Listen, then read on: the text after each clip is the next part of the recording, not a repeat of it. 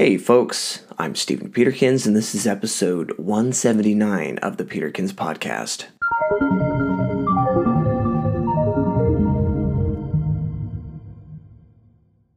Today, we're going to talk about facing adversity. Let's face it, life's hard. There's a lot of challenges and struggles that we must meet just to continue with our daily lives. Similarly, how death and taxes are unavoidable, so is the adversity that we must face each and every day. As uncomfortable as adversity can be, adversity is a place where we can have the potential to grow the most. In the arena of adversity, we are being pushed to perform to meet the challenge that we are faced with and overcome it. The alternative is to fall victim to it and anguish at the unfairness of it all.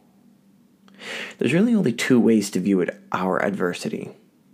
The first is viewing it as a burden that we have been unfairly dealt with.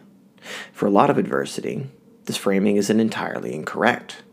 Some of us have been given a worse hand than others, and we don't all face an equal amount of adversity. Some of us have harder lives that are more punishing and less forgiving of our mistakes, making the thought of adversity all the more anxiety inducing. We can't always change the situation that we've been given, but what we can change is our attitude towards these challenges that have been delivered to us. Adversity is the proving ground of our character. When the going gets tough, we get to see what we're really made of in those instances and see up close and personal what makes us break. Being able to deal with adversity and come out the other side in one piece is how we grow and strengthen ourselves as people.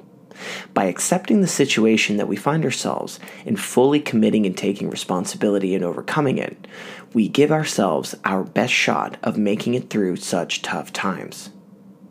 There will be bumps along the road. There will be twists and turns, but putting yourself through the wringer is what allows us to achieve greatness. Greatness can only be found through adversity.